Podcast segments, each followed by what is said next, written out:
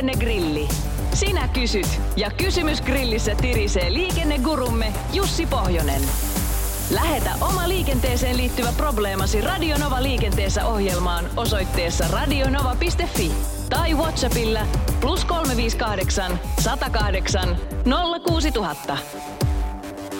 Kuuntelija lähestyy seuraavanlaisella probleemalla. Hän kirjoittaa näin, että nyt kun poliisi on vihdoinkin päättänyt käyttää resurssejaan todelliseen ongelmaan ja alkaa sakottaa nastarenkaiden käyttäjiä. Niin aistin pientä sarkasmia kuulijan viestissä. Kyllä, tässä varmasti on, ei niinkään peiteltyä, vaan ihan suoraa. Niin kysymys kuuluu, että kai tasapuolisuuden nimissä lappu tulee myös pyöräilijälle. Ja oletan, että tässä nyt viitataan Helsingin Lönnrotin katuun, jossa on tämmöinen nasta-autoilukielto talvisaikaan nyt, ainakin kokeilussa muutaman vuoden ajan.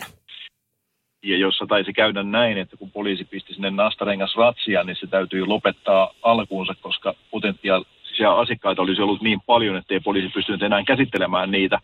Mutta nastarenkaiden käyttökielto, jos tähän liikennemerkkiin nyt viitataan, mikä ilmeisesti on se juuri, mikä Lönnruutin kadullakin on käytössä, eli nastarenkailla on jo kielletty, niin se kyllä tarkoittaa vain moottoriajoneuvoja, eli polkupyöräilijät voivat sitten vedellä siellä. Huoletta nastoilla mennen tulle ja vielä palatessakin, eli koskee ainoastaan moottorikäyttöisiä ajoneuvoja. Jaa, eikö se sitten, eikö ne se nastat siellä pyörä? Niin, eikö ne sitten, niin. Eikö ne ruovi ne pyörässä olevat nastat sitten? Ilmeisesti ei, se varmaan sekin riippuu vähän reisilihaksen paksuudesta, että kuinka paljon saa pintaa irrotettua asfaltista niillä, mutta ehkä se nyt ei koko maailman ongelmien rinnalla ole kovinkaan suuri. Ei ole, ei. Mutta jatketaan silti nastarenkaista. Kumpi on nastarenkaissa tärkeämpää, kun alkavat kulua? Urasyvyys vai se, että nastat on iskussa, kysyy Ilja Kaaro. Jaaha. Pitäisiköhän tässä nyt olla tämmöinen oikein poliittinen vastaus, nimittäin äänestää tyhjää nappulaa tai poissa nappulaa, nimittäin rengashan on tämmöinen mystinen kokonaisuus, missä pitää olla kyllä kaikki asiat kunnossa, että se vaikka on kulutuspintaakin riittävästi, niin ei välttämättä ole se autuaksi tekevä juttu, jos rengas on kovin vanha ja päässyt kovettumaan, ja ihan sama juttu tässä näin, että jos nastat on tipotiessään, mutta kulutuspintaa on, niin eihän se silloin tietysti toimi enää oikealla tavalla, ja vastaavasti en tiedä, voiko tämmöistä yhdistelmää olla, että olisi hyvät nastat, mutta ei lainkaan kulutuspintaa, mutta se nyt ainakin kuulostaa hyvin utopistiselta. Eli kyllä mä niin äänestäisin sen puolesta, että kokonais tämmöinen rengasturvallisuus on se kaikista oleellisin juttu. Eli rengas kaiken kaikkiaan pitää olla kaikilta osin kunnossa, jolloin se toimii tarkoituksen mukaisesti. Seuraava on pitkähkö vuodatus? Joo, mä vähän tätä nyt sillä lailla referoin tältä. Modifioin vähän lyhyemmäksi tätä kysymystä. Täällä sanotaan, että kotikadullani on bussin päätepysäkki, johon bussi jää odottamaan seuraavan vuoron alkua. Pysäkki ei ole mikään levennys, vaan auto seisoo kaistalla. Tämä ei ole siis se ongelma, vaan se tulee tässä. Pysäkiltä lähtevää bussia pitää toki väistää, sen tiedän, mutta ihmetyttää, että jos ainoana autona olen tuolla kadulla liikkeellä, niin miksi juuri samaan aikaan pitää lähteä?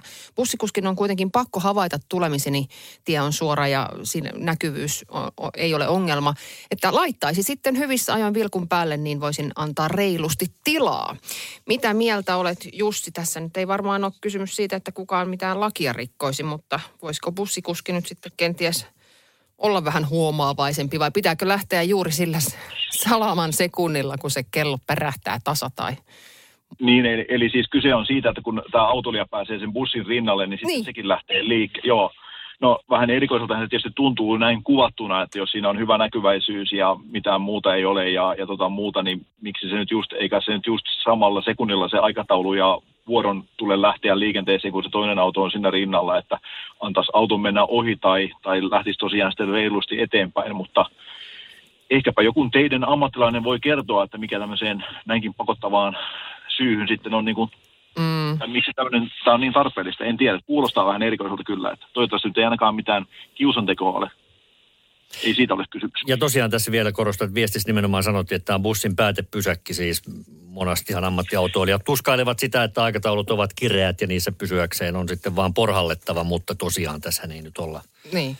keskellä niin, ja sen toki ymmärrän, että jos sieltä nyt on koko ajan ja paljon autoja tulossa, niin jossakin vaiheessa totta kai se vuoro alkaa ja lähtee, ja silloin pitää lähteä liikkeelle, mutta jos siinä on tosiaan ainoa auto koko suoralla, niin ehkä se nyt voisi antaa mennä ja lähteä sitten omaan vuoronsa sen jälkeen.